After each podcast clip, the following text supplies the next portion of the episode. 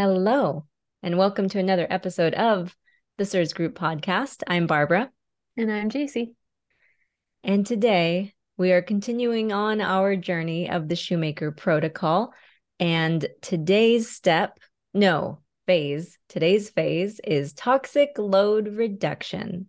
This might be my favorite phase. It's definitely my favorite. Of the Shoemaker Protocol steps so far, best results, 10 out of 10 would recommend. And I know that's not everyone's experience, but man, the binders have been magic. Absolutely. I think this is when people feel like they're actually starting the protocol, even though all of the steps before this are really essential to be able to start the protocol.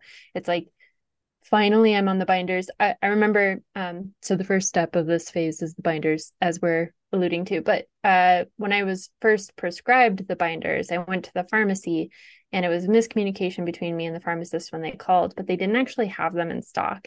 And I had a full emotional breakdown at the pharmacy because I was like, finally, I get to get started, and this is going to help heal me, and I'm not going to be in pain anymore. And then it wasn't there. And I just felt so broken. But you know what? The next day they were in stock and they were half the price they would have been the day before. And I have to say, every step of my CIRS protocol, anytime I feel like I've had a setback, it's been like what do they say? A setback is just a setup for a comeback. Right. But it turned out to be a good thing, which is awesome. And it's hard when you're in the moment though. Cause I seriously, when you do all the steps that it takes to just get to finally see your CIRS practitioner, which by the way, they're almost all of them are booked out quite a bit. I mean, 2 weeks, there's a couple that can see you within 2 weeks right now, which is great. But I know one literally is booked out till October, and we are filming this in May.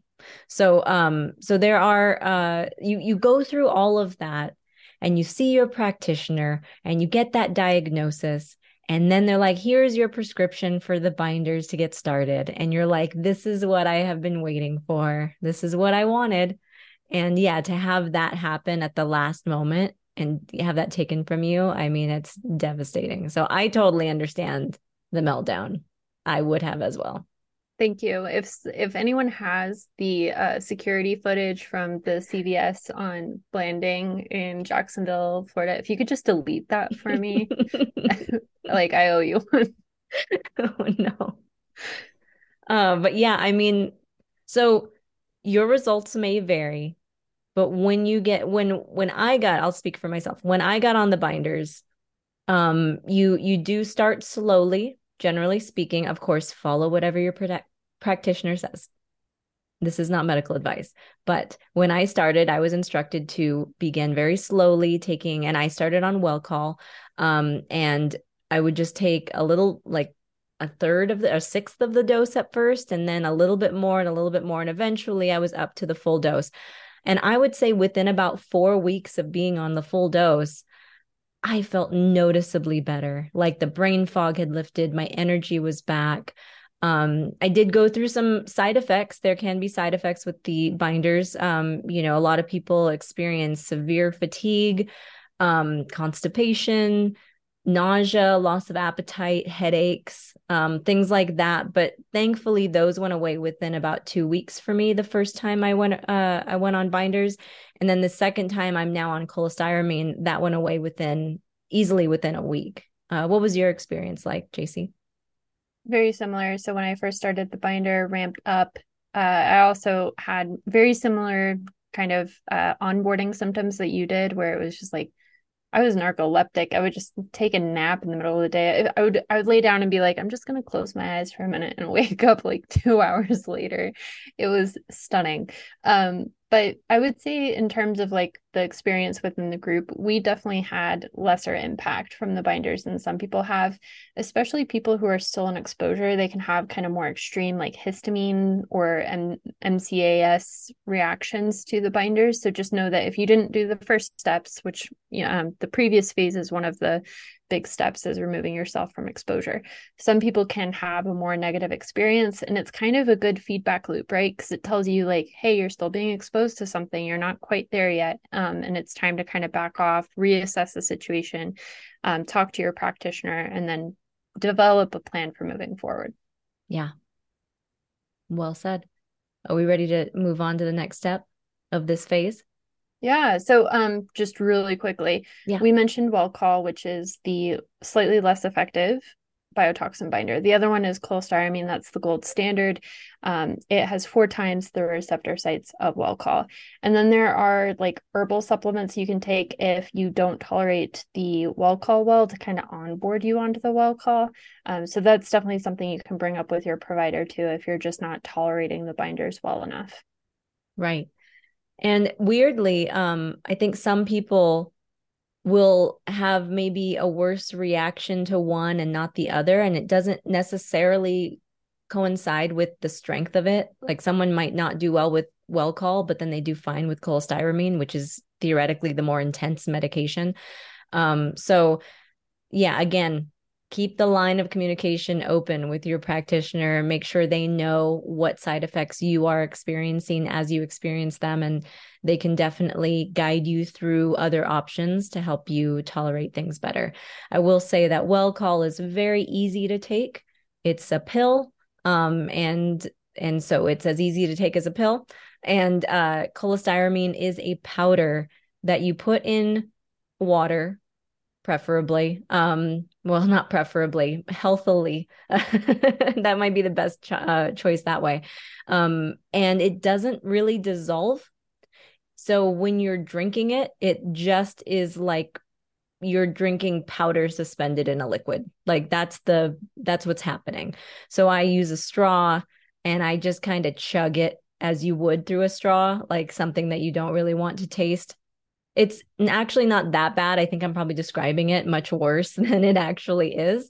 But that is just something to keep in mind. That said, it is the most effective. So if you can handle that process, then I think that it's usually the best option for most people. So on a scale from Welchol being super easy to take to P-choline, where does CSM fall? Oh man, I would say probably right in the middle. Yeah. Okay. Yeah. I'll take CSM all day, any day over that freaking earwaxy gross. If you're not familiar with what we're talking about, go listen to literally like any episode of our podcast where Barbara talks about her dislike of phosphatidylcholine. Yep. Yeah. It's a rough one, guys. Just trust me on that one. So the next step in the toxic load reduction phase is treating MARCoNs. And MARCoNs stands for multi-antibiotic resistant coagulase negative staph. And it is a little bug that likes to live in your nose. So for people who have CIRS, we typically have a lot of just openness to co-infections. Our immune systems don't work correctly. And so it's really easy for us to become infected by other things. And one of those other things is MARCoNs. And the reason why MARCoNs specifically needs to be treated versus any of the other co-infections you could have with CIRS is because it also lowers MSH. So MSH, or melanocyte stimulating hormone, is one of the hallmark CIRS symptoms. It's why it's like basically what CIRS is you don't have melanocyte stimulating hormone or MSH. Low MSH causes all the downstream impact of CIRS. So if you treat the MARCoNs, you can get your MSH up. So with the biotoxin binder, typically after 4 weeks or so, the gate for moving on to the next step is passing the VCS, or the visual contrast sensitivity test. You can take it at bcstest.com. Then you start treating the MARCoNs. And then once the MARCoNs is treated, you do it for like 4 to 6 weeks. And then once you clear the MARCoNs, you move on to the next step.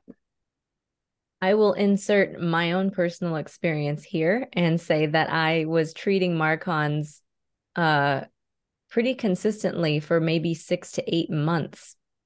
And when I retested, I still had MARCoNs. So I will be attacking them a different way in the next bit. But that is something to keep in mind. Everyone is different. Hopefully in your situation, the MARCoNs are not so severe as my situation. What I will also add is that if you have had dental work done, which I have pretty extensively, I've had all 4 wisdom teeth pulled, and I had my canine was just a baby tooth just a few years ago, and I had that pulled as well as the adult tooth and an implant placed. It's a lot of things. It's a lot of things that I maybe would not have done had I known all of this CIRS stuff at the time. So just keep that in mind. If you've had a lot of dental work, that does up your chances of having severe MARCoNs, and can also up your chances of having difficult to treat MARCoNs. So yes, best of luck to you if that's your situation, because I feel ya, it sucks. But hopefully it's something that can still be taken care of. Yeah. And with the biotoxin binder, you do have to have those prescribed, but treating MARCoNs, you can actually find over-the-counter options, and there's multiple options to treating MARCoNs. So if you are doing one method and it doesn't work, talk to your provider, they'll switch you to another method and they can kind of direct you through that. Another thing to consider is that you can become re-exposed to MARCoNs through pets. Specifically, dogs seem to carry a lot of MARCoNs, but that you can treat in your dog, right? That's what I've heard, but I haven't seen, I haven't talked to a vet that understands that at all. I had to explain what MARCoNs was to my vet.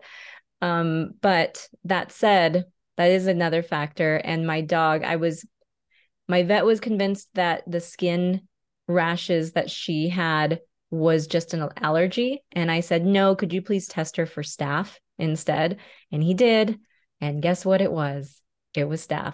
So she got the full antibiotic treatment. He did confirm that it was not antibiotic resistant, at least. And she is doing much better. So that's hopeful for me. So I have treated it like on her body. I don't know if there's like a specific like nose way of handling it, if it's a nose thing specifically for dogs as well. But I'll definitely look into that. But I do give my dog a lot of kisses. Not like gross, like I'm not like one of those like all the licks kind of thing, but like just on her little, on top of her snoot, which is, you know, probably not the best thing for me to do if I'm trying to get rid of MARCoNs. And the dog that Barbara is referring to, her name is Rosie. She has this dark spot on her head where it's like, clearly that's where you're supposed to kiss her. Yeah. It's marked. Yep. That's where she gets smooches. But I'm just imagining trying to spray a nasal spray in my like big and like a kind of aggressive dog's nose, and I just don't feel like that would go well. We need to figure out the dog thing, because we've had multiple people ask about what about dogs and CIRS, because it really does feel like it seems like it's a thing. It seems like people are experiencing that in their dogs. Yeah, agreed. We're putting that out there. If you know anything about it, please leave a comment below, or reach out to us. Let us know if you know anyone who's familiar with it, or if you're a vet and can kind of like look into your own research on it, that would also be fantastic. Okay, tangent ended. Yes. Okay, back to the Shoemaker protocol. So you test for MARCoNs. That is the way to make sure that you have cleared MARCoNs. Just going to say that out loud.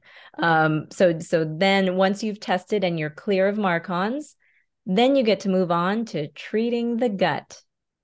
Yes. And we very often get asked why you wouldn't start with treating your gut, because doesn't that make you able to absorb the vitamins and minerals and supplements you take in the previous step, the foundation step? Doesn't that give you more nutrients if you're able to treat the gut and then you're absorbing things better? But the problem with that logic is that the Shoemaker protocol is really set up in the most efficient order. And what I mean by that is you do step one, and then you do step two, and then you do step three, because if you start with step one, it makes two and three more effective. So in the case of treating your gut, if you start with the biotoxin binder and treating the MARCoNs, it raises your MSH. MSH, it regulates the tight junctions in your gut. So if you don't raise your MSH first, all of the gut treatment you're doing is going to be for naught. It's not addressing the root cause. So even while like a gut protocol might make you feel better, it's still important to do the binders, do the MARCoNs, and then continue treating your gut, because you may have leftover issues from the low MSH that weren't addressed in the previous steps. Right. And to go back to a phrase that you've said often and I love, which is do whatever you need to do to feel better. So like you just said, if if taking digestive enzymes to help you digest your food is making you feel better, it doesn't mean you can't take those until you've raised your MSH. Take them, feel better, do the things. That's why JC and I are still carnivore. It makes us feel our best as we go through the protocol, even if we still, like, I know I absolutely still have leaky gut, 100%. So I am still going to do the best I can. I'm not going to go have pizza or a burrito, even though that's what I want. I'm not going to do that to my system. I'm going to stick with meat, and I'm going to eliminate spices. I'm going to eliminate the inflammatory things, plants, other stuff, sauces, eliminating those things from my diet to hopefully just give myself the best chance of feeling good as possible while I wait to get through the rest of the steps. 100%. This is not the misery Olympics. You don't get a gold medal for suffering more. Like, really, whatever you can do to make yourself feel your best throughout this process, like 100% support that. If it's watching anime in bed as you fall asleep, as I do, like, I'm here for it. I will do it with you. So I think that totally what Barbara says is 100% accurate. And kind of to that point, with the Shoemaker protocol, there's 12 steps to the protocol. And there's 3 steps everyone has to do: remove, exposure, biotoxin binder, and VIP. The rest of the steps, if you're familiar with a Gantt chart, which is like how project managers understand the different tasks incorporated into the project as a whole, it's like the biotoxin binder and removing the exposure need to be done. And then everything else in the middle, so like those 9 steps, they can kind of be done in tandem with each other.